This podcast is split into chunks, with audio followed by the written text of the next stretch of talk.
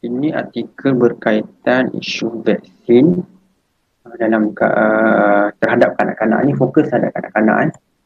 Kita tengok isu vaksinasi kanak-kanak uh, dalam mewajibkan vaksinasi kanak-kanak kajian menurut perspektif hukum Islam. Ya. Tak, kita tak boleh menafikan vaksin sekarang ini uh, ialah uh, satu perkara yang perlu untuk kita mengatasi Uh, COVID-19 punya kes lah. Tapi kita juga tak nak menafikan bahawa adanya unsur-unsur uh, yang kita kata yang menyentuh sensitiviti terutama umat Islam uh, dalam uh, pelaksanaan vaksinasi uh, uh, secara umumnya lah. Uh, yang, yang ini kita kena kita kena akui uh, adanya gelatin-gelatin uh, daripada unsur-unsur babi lah. Okay. Tapi kita nak tengok uh, pelaksanaan vaksin ini pelaksanaan vaksin ini terhadap kanak-kanak dan perspektifnya dari sudut hukum Islam. Pada masa kini, pelbagai masalah kesihatan melanda pelbagai lapisan anggota masyarakat tanpa mengira tanpa mengira usia. Antaranya adalah pencegahan vaksin yang bukan sahaja menyerang orang dewasa tetapi turut menjadi golongan kanak-kanak. Kenapa uh, artikel ini dia fokus kepada kanak-kanak? Kalau dalam bidang perubatan, uh, dalam badan kita ni ada satu sistem iaitu sistem imunisasi ataupun sistem untuk mencegah lah penyakit-penyakit. Uh, luar ni daripada masuk ke badan kita kan daripada menyakiti badan kita. So uh, orang dewasa dengan orang uh, kanak-kanak dia punya uh, tahap sistem imunisasi dia orang dewasa lagi tinggi lah berbanding kanak-kanak. Uh, sebab kanak-kanak ni dia punya sistem lagi lagi rendah lah. Ok sebab tu uh, vaksinasi kepada kanak-kanak ni satu benda yang sangat-sangat perlu lah uh, suntikan vaksin tu kan untuk mencegah apa penyakit. Jadi tahap yang mementingkan anak-anak lebih rendah berbanding dewasa Lawanan dewasa kerana sistem tubuh mereka masih dalam proses untuk memiliki ketahanan kekebalan terhadap serangan penyakit. Serangan penyakit. Ini ini ini, ini ya, kenapa artikel ini fokus kepada vaksinasi kanak-kanak. Pada tahun kebelakangan ini beberapa penyakit jaga vaksin dahulunya telah berkurang ini semakin meningkat antaranya tiga kes penyakit cegahan vaksin yang kembali menyerang kanak-kanak di Malaysia iaitu campak, pertusis dan uh, difteria ini yang saya tahu campak je. Pertusis dengan difteria ni saya tak tahu. Dan uh, tahun lepas eh, dan dua tahun lepas ada juga satu uh, penyakit iaitu nama sebagai penyakit polio pun menyerang juga Malaysia hasil daripada kelemahan sistem uh, kelemahan Uh, komuniti vaksin uh, terhadap uh, virus polio. Ini ini kita kata kenapa pentingnya vaksin? Kenapa pentingnya vaksin adalah untuk mencegah penyakit penyakit yang uh, yang kita kata yang boleh berjangkit dan membahayakan kanak-kanak.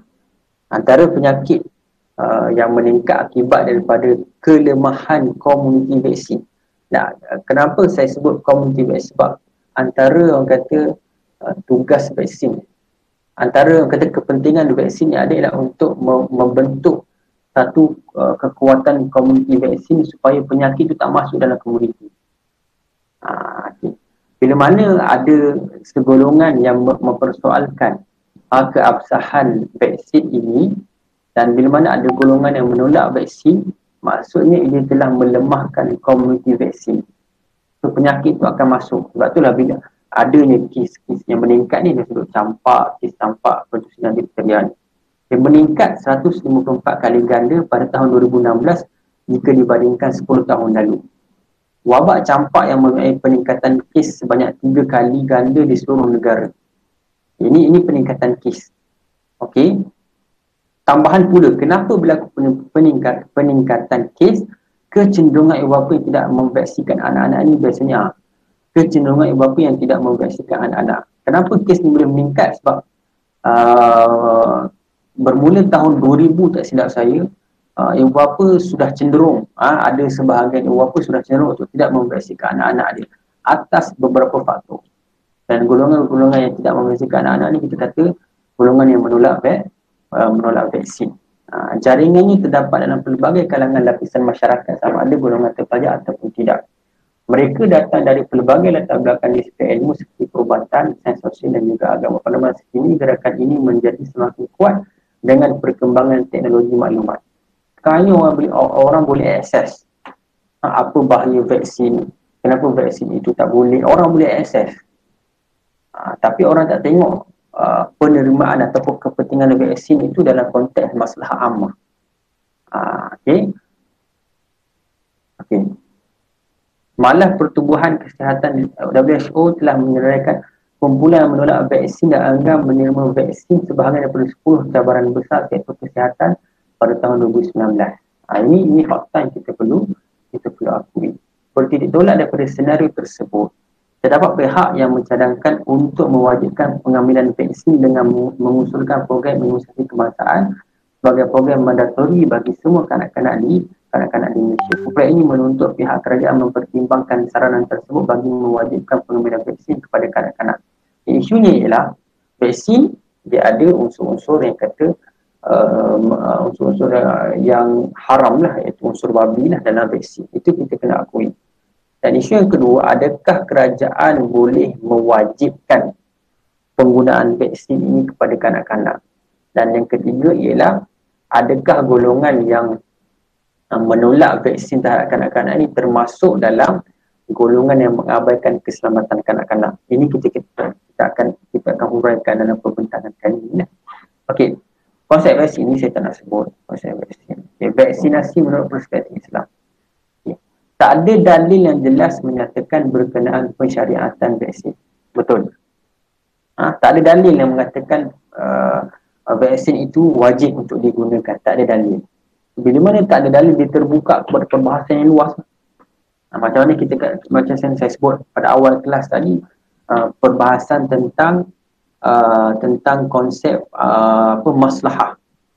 Uh, maslahah yang ada dalil yang menolaknya okay, itu tak perlu bahas. Maslahah yang ada dalil yang menerimanya itu pun tak, tak perlu bahas. Tapi sekarang ni maslahah yang tak ada dalil yang orang kata vaksin nak, nak, nak mewujudkan sistem uh, komuniti vaksin yang Buat itu masalah yang tak ada dalil. Dalam Quran tak ada, dalam hadis tak ada.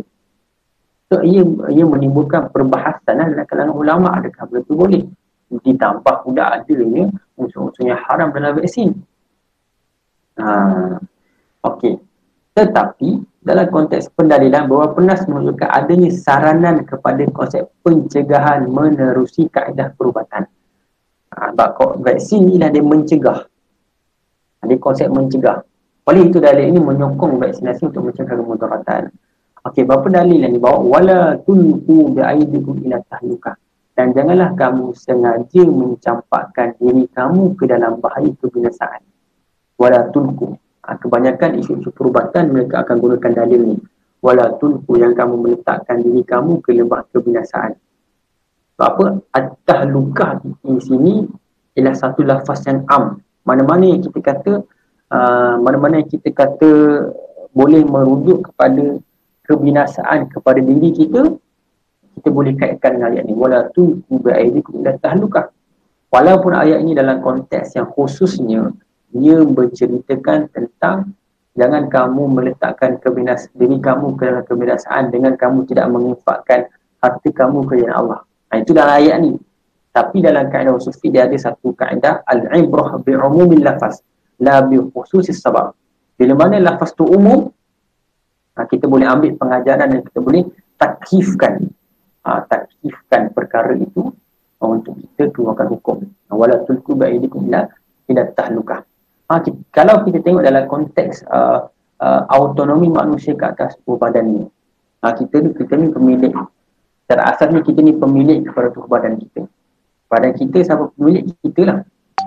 Tapi kalau kita tengok dalam perbahasan hak ha, dalam Islam dia ada hakun mushtarikah ha, hak ni ada tiga hakullah hakul ibad dan hakun mushtarikah hak Allah tu hak Allah lah yang berkaitan dengan masyarakat umum okay. yang kedua hakul ibad itu berkaitan dengan keperluan individu yang ketiga adalah hakul mushtarikah ialah hak yang bercampur dengan hak, hak Allah dengan hak hakul ibad nah, dan dan autonomi pemilikan manusia ke atas tubuh badannya ni ialah kita namakan sebagai hak musytarikah. Ini disebut dalam dalam kitab Mausu'ah uh, fi Islam ni. Ini hak, hak musytarikah maksudnya apa-apa perbuatan yang menggunakan badan kita atau perbuatan yang uh, dikenakan ke atas badan kita ini kita perlu tengok pada dua aspek lah. Pertama hak Allah dan kedua hak-hak kita. Uh, jadi antara hak Allah kepada badan kita ialah wala tulku bi aydikum ila tahluka dan janganlah kamu sengaja membinasakan badan kita dan sengaja mencampakkan badan kita ini ke lembah kebinasaan. So, bila mana kita kata uh, vaksin ini mampu mencegah uh, badan kita daripada men- menghidap penyakit, maka ia menepati hak Allah dan juga menepati ayat wala tulku bi aydikum ila ila tahluka. Okay. Selain itu, dalil hadis yang menjelaskan anjuran untuk mengambil langkah pencegahan daripada sihir justru menunjukkan seorang perlu berusaha mengelakkan diri daripada perkara yang membinasakan termasuklah pencegahan-pencegahan vaksin. Man tasabbaha sab'ata mratin ajwa lam yadurruhu dhalika al-yawm samun wala. Siapa yang memakan tujuh biji kurma ajwa pada pagi hari maka racun nasi tidak akan memudaratkan pada hari itu. Maksud dia lah, siapa yang makan tujuh biji kurma ajuah ni ialah langkah pencegahan kepada racun sihir. Ha. Bagaimana langkah pencegahan kepada, kepada racun dan sihir? Maksudnya Islam tu menyarankan seorang tu mengambil langkah pencegahan. Dan itulah langkah yang paling baik. Alufah kharum bilan ilaj. Mencegah itu lebih baik daripada, daripada merawat. Begitu juga hadis lain dalam konteks pencegahan. Eh, dalam konteks pencegahan. So, vaksin ini dibahas dalam konteks pencegahan. Ah, Ida sami'tu mubta'un ah, tentang hadis ta'un. Ah, tawabak ta'un di satu tempat, maka janganlah kalian memasuki tempat tersebut. Mencegah diri kita daripada uh, dikati penyakit ta'un. Sekiranya wabak penyakit tersebut terkena di satu tempat dan kalian berada di tempat itu, maka janganlah kalian keluar dari kawasan tersebut. Ini untuk mencegah apa virus itu tersebar ke tempat luar.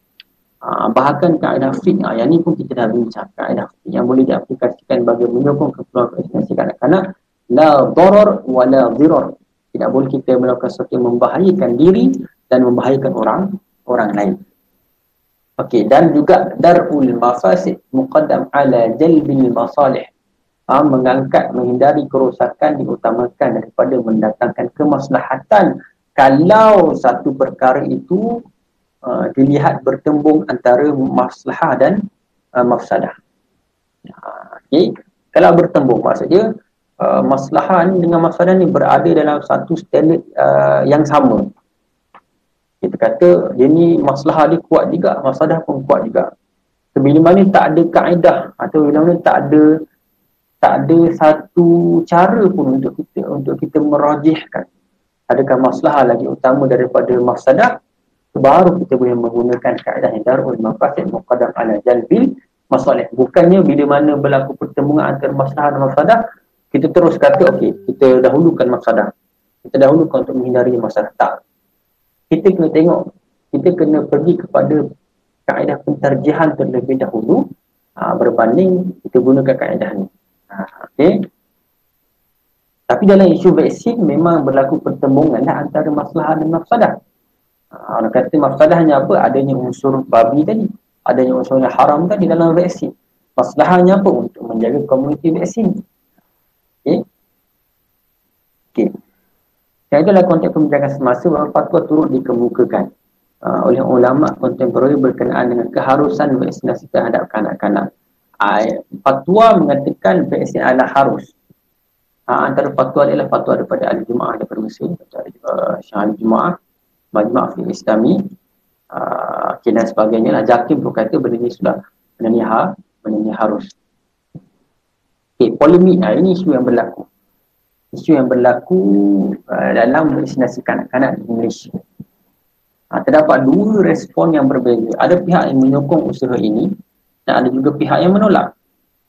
Uh, okay, pihak menyokong kita kata pro-vax lah. Maksudnya dia menyokong vaksin lah. Okay, antara hebat okay ada pihak yang menolak penolak vaksin ini terbahagi kepada beberapa bahag, beberapa beberapa kumpulan. Ah, okey. Beberapa kumpulan kita kata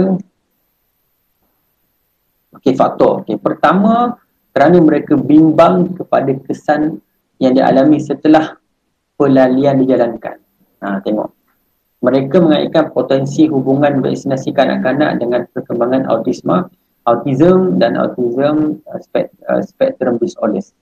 Maksud dia kata dia kata dia, dengan um, uh, men, apa uh, menyuntik vaksin uh, dapat memberi uh, kesan kepada perkembangan autism dan uh, spectrum disorders. Okay.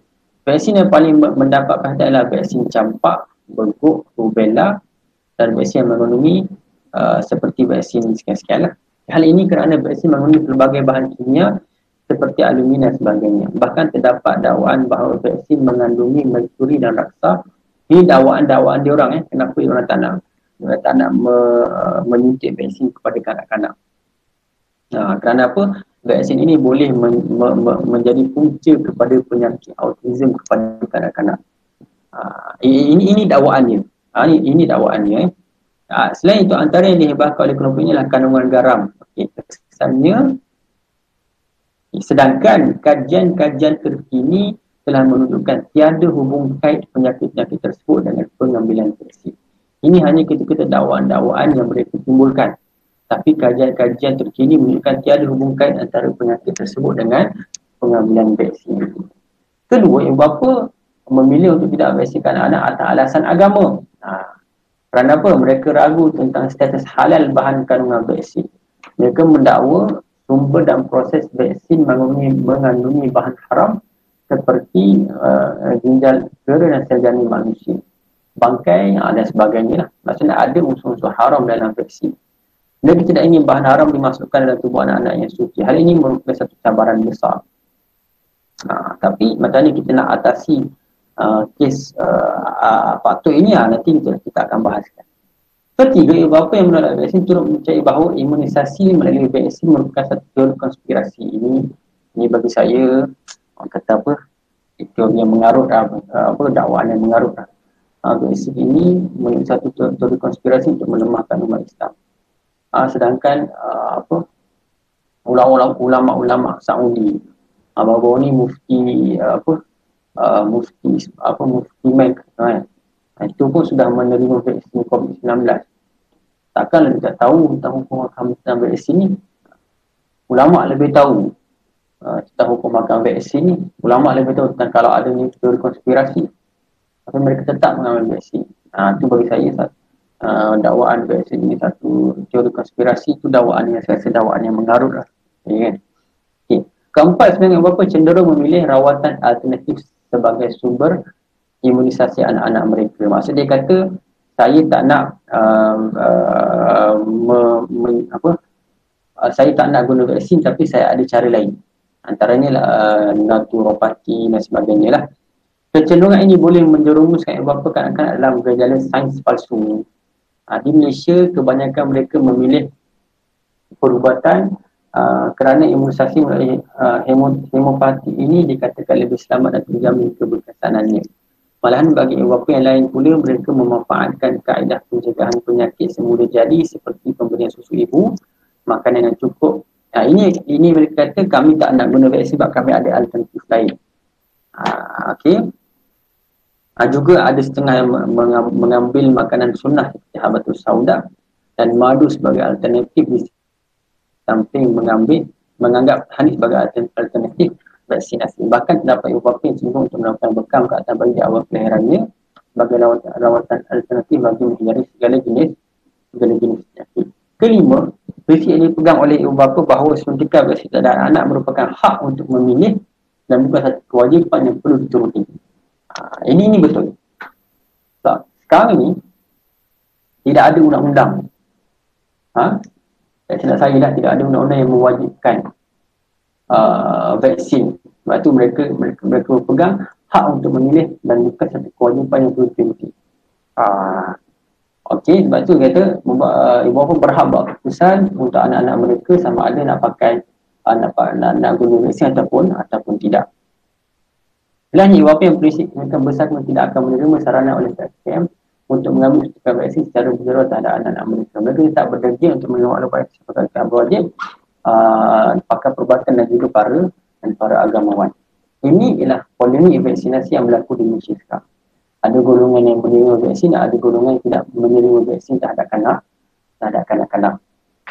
Okey, tapi isu dia, adakah kerajaan ini uh, boleh berautoriti mempunyai autoriti untuk me, mewajibkan penggunaan vaksin dari perspektif hukum Islam.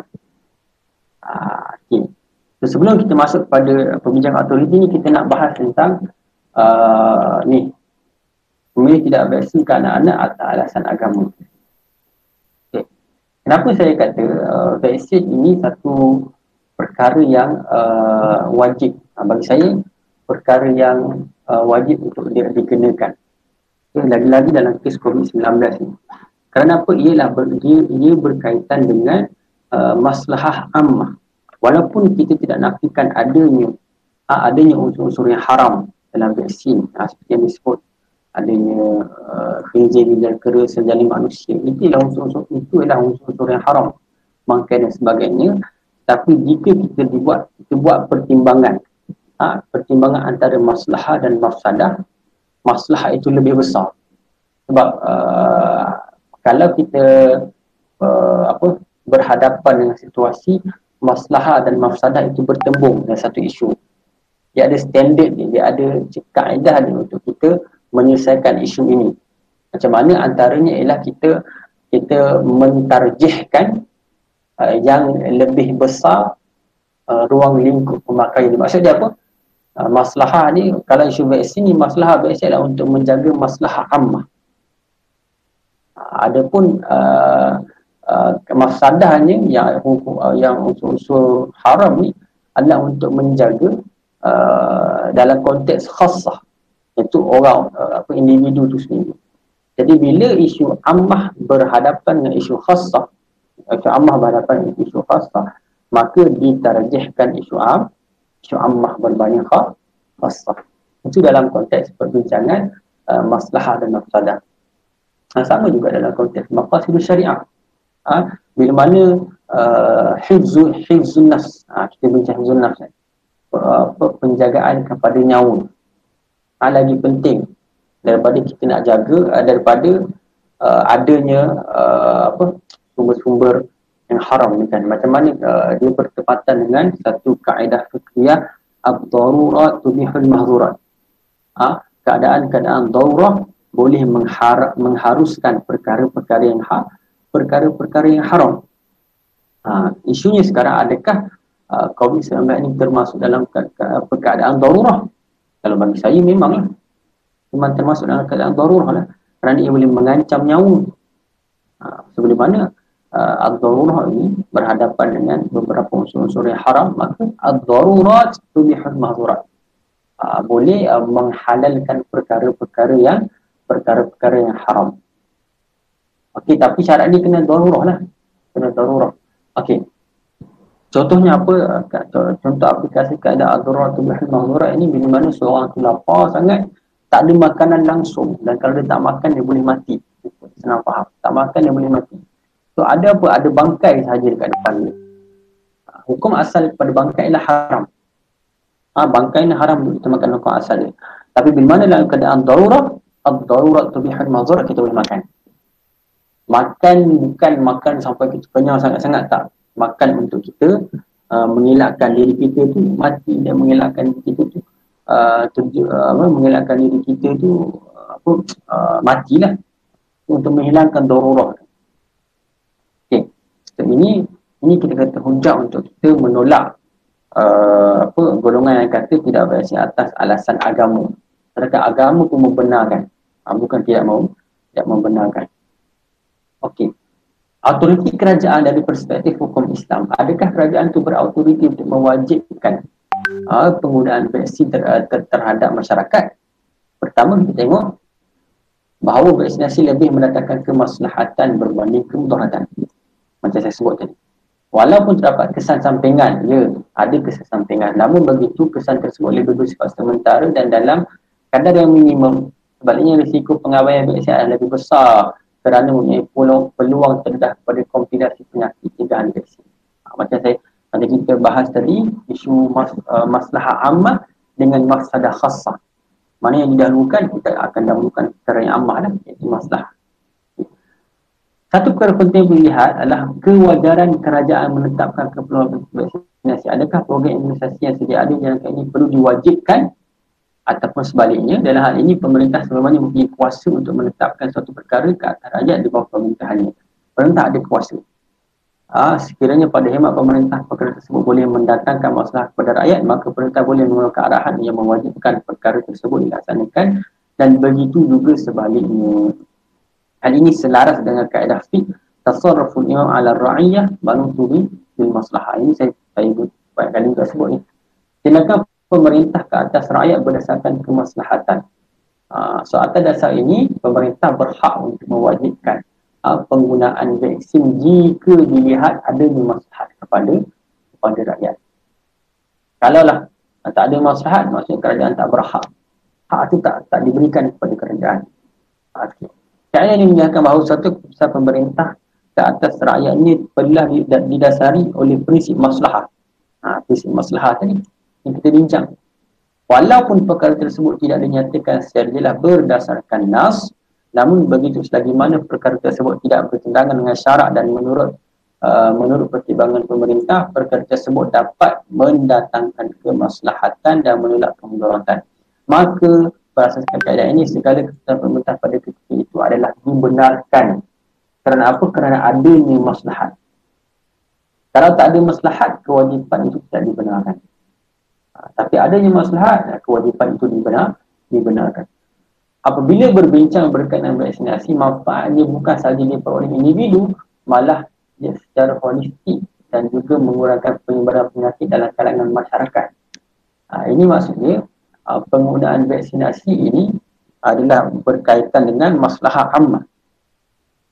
Ha, ini saya kata herd immunity atau imuniti berkelompok. Ini saya kata tadi uh, apa uh, social vaccine.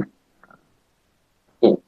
Uh, bila terdapat sejumlah individu yang berjaya membina antibodi bagi melawan penyakit melalui suntikan vaksin, maka secara tidak langsung keadaan tersebut dapat menjadi perisai kepada orang lain terutama mereka yang mempunyai halangan untuk mendapatkan imunisasi. Ha, ini kita kata vaksin ini bukan untuk masalah individu tapi ia untuk masalah ammah, untuk masalah masyarakat. Nah, oleh sebab itu, di sini menunjukkan bahawa cakupan imunisasi melalui vaksin bukan sahaja mencegah individu tertentu daripada penyakit, bahkan boleh melindungi kelompok masyarakat yang lain. Ha, ia selari dengan daruriyatul khams yang memelihara nyawa dari dalam perspektif maqasid syariah. Mereka itu pengkaji berpendapat bahawa dalam konteks semasa kerajaan sebenarnya boleh menetapkan keperluan vaksinasi sebagai satu kewajipan kepada rakyat. Seperti mana ketetapan-ketetapan lain berbentuk mandatori. Ha, tapi atas dasar apa kewajipan itu boleh uh, boleh dikenakan dan kalau kalau rakyat tak buat boleh tak dikenakan uh, denda? Boleh. Atas dasar apa? Atas dasar ini ini salah satu daripada kesalahan takdir uh, uh, sama juga dengan kes uh, peraturan-peraturan dan sama-sama di jalan raya itu sama-sama jalan raya itu kan atas asal apa? Atas asal apa? Uh, kerajaan boleh saman dan denda bagi orang yang uh, melanggar peraturan jalan raya. Pertama tasarruful imam ala ra'iyah manutu bil maslahah. Yang kedua ialah yang kedua ialah ia salah satu daripada uh, kesalahan-kesalahan takzir. Uh, yang di, yang diletakkan oleh uh, oleh pemerintah. Tambahan pula usaha ini juga adalah untuk mengelakkan lebih ramai Eropa yang menolak vaksinasi untuk anak-anak mereka memandangkan kedatangan lebih kepada berbentuk saranan dan bukan kewajipan. Oleh itu, melalui pelaksanaan dasar mewajibkan vaksinasi, pihak kerajaan boleh mengatasi isu masyarakat yang menolak vaksin dan terus berlila, berleluasa. Terasasnya, melaksanakan dasar mewajibkan vaksinasi dapat mendatangkan beberapa kebaikan. Dapat mengelakkan wabak seru, meningkatkan kadar liputan imunisasi, hal ini secara langsung menjamin herd immunity dalam kalangan masyarakat. Terutama dalam golongan yang mempunyai halangan untuk mendapatkan imunisasi. Okey. Okey. Tapi nak katanya ialah isu vaksin ini terhadap kanak-kanak ini pun uh, kita kata uh, perlu diambil diambil kira bila dalam kita bincangkan tentang konsep pengabaian pengabaian keselamatan kepada kanak-kanak. Uh, kalau tanya saya, pendapat peribadi saya, vaksin ini memang wajib untuk kita ambil dan kalau kita tidak kalau kita tidak ambil vaksin ini untuk kanak-kanak kita, bagi saya ia termasuk dalam pengabaian ibu bapa terhadap keselamatan kanak-kanak dan juga uh, pengabaian ibu bapa terhadap herd immunity itu tadi. Uh, ini dalam isu vaksin. Uh, sebab itu sebab itu bila mana ada ada apa uh, golongan-golongan yang mendakwa vaksin itu tidak wajib dan sebagainya uh, bila mana JAKIM uh, keluarkan satu kenyataan yang kata apa hukum-hukum kita menerima apa hukum uh, dalam konteks uh, berubat uh, dalam berubat pun Nabi kata tadawau. Uh, Nabi uh, lafaz yang Nabi guna tadawau. Maka berubatlah. Uh, dia bukan yang amar eh, itu ialah ga, ga, ga, uh, galakan tadawau ni ialah galakan jadi bila mana tadawau uh, ini dibahaskan oleh ulama hukumnya ada beberapa hukum lah bukan hanya wajib dia boleh jadi sunat dia boleh jadi haru dan boleh jadi haram Nabi kata juga dalam hadis tu hadis yang sama Nabi kata janganlah kamu berubat dengan perkara-perkara yang ha, perkara-perkara yang haram. Bila mana wajib ni? Bila mana hukum berubat jadi wajib? Bila bila uh, kalau kita tidak berubat boleh menjejaskan uh, keselamatan nyawa kita. Uh, boleh menyebabkan nyawa kita terancam, maka pada ketika itu hukum berubat adalah adalah wajib. Uh, ataupun bila mana kita tak berubat itu boleh menjejaskan keselamatan dan keharmonian masyarakat awam. Itu pun jadi wajib. Sebab apa? Maslahat uh, maslahat masyarakat awam termasuk dalam perbincangan maslahat ammah. Uh, dan maslahat ammah ini adalah termasuk dalam hak Allah yang perlu dijaga. Uh, maksud hak Allah ni tak boleh untuk kita tak abaikan sewenang-wenangnya. Kita perlu penuhi segala hak Allah terhadap diri kita. Uh, dan uh, hukum berubat juga menjadi sunat apabila apabila dia tidak mengancam kalau kalau kita tak berubat dia tak mengancam diri kita tapi dia boleh uh, menyebabkan kita kena susah nah, dia boleh menimbulkan kesulitan kepada kita maka kat sini hukum berubat itu jadi, sun, jadi sunat uh, okay. dan apa apa keadaan yang menyebabkan hukum berubat jadi harus apabila kalau berubat ke tak berubat ke sama ni so waktu ni harus ada setengah kata Setengah ulama kata meninggalkan berubat itu lebih baik. Eh, sebab apa? Sebab uh, dia kata uh, sabar terhadap ujian Allah itu lebih baik.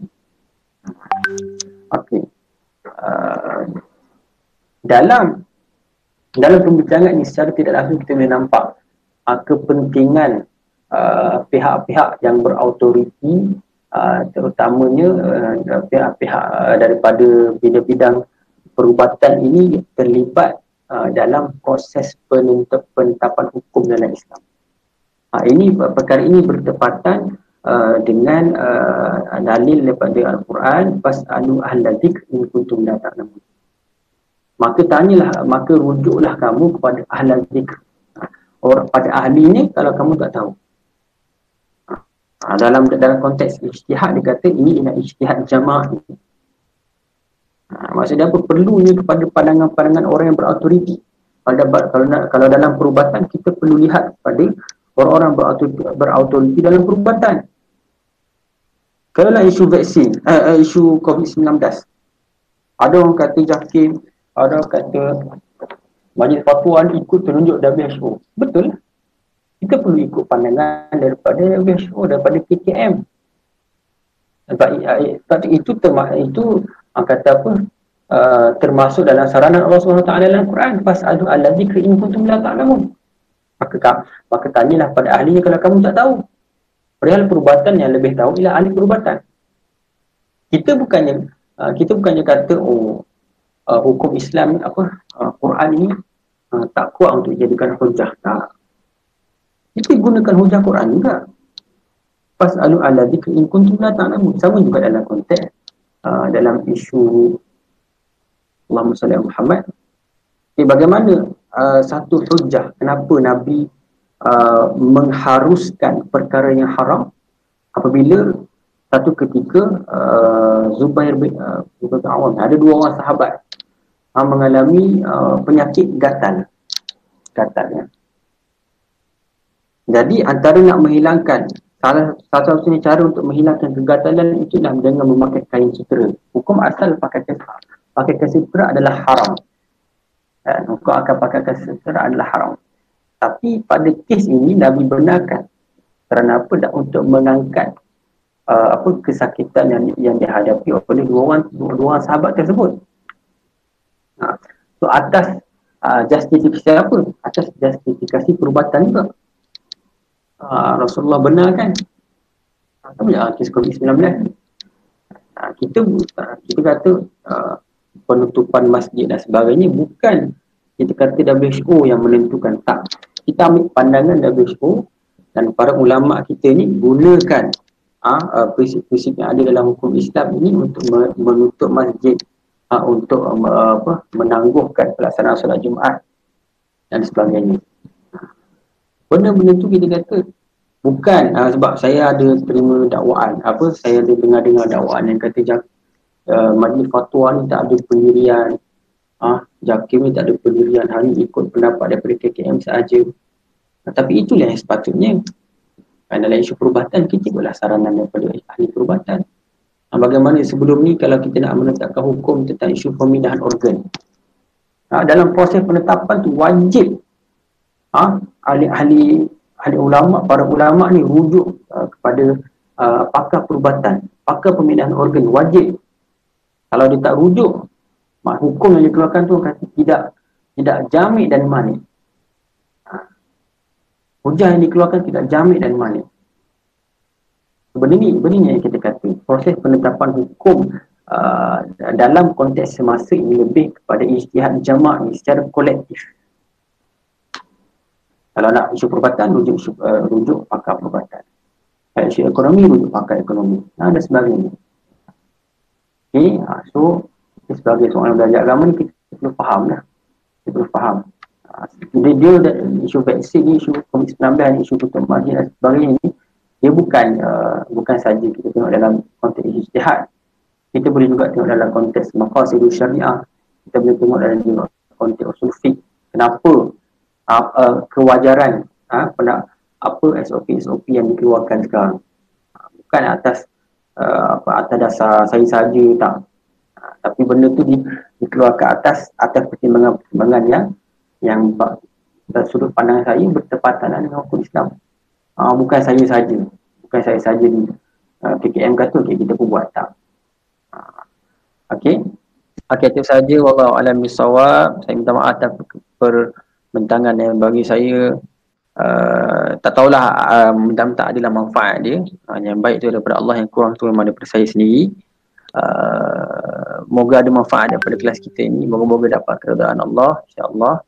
Uh, kita tanggung majlis dengan kafaratul majlis dan suratul asr سبحانك اللهم وبحمدك أشهد أن لا إله إلا أنت أستغفرك وأتوب إليك.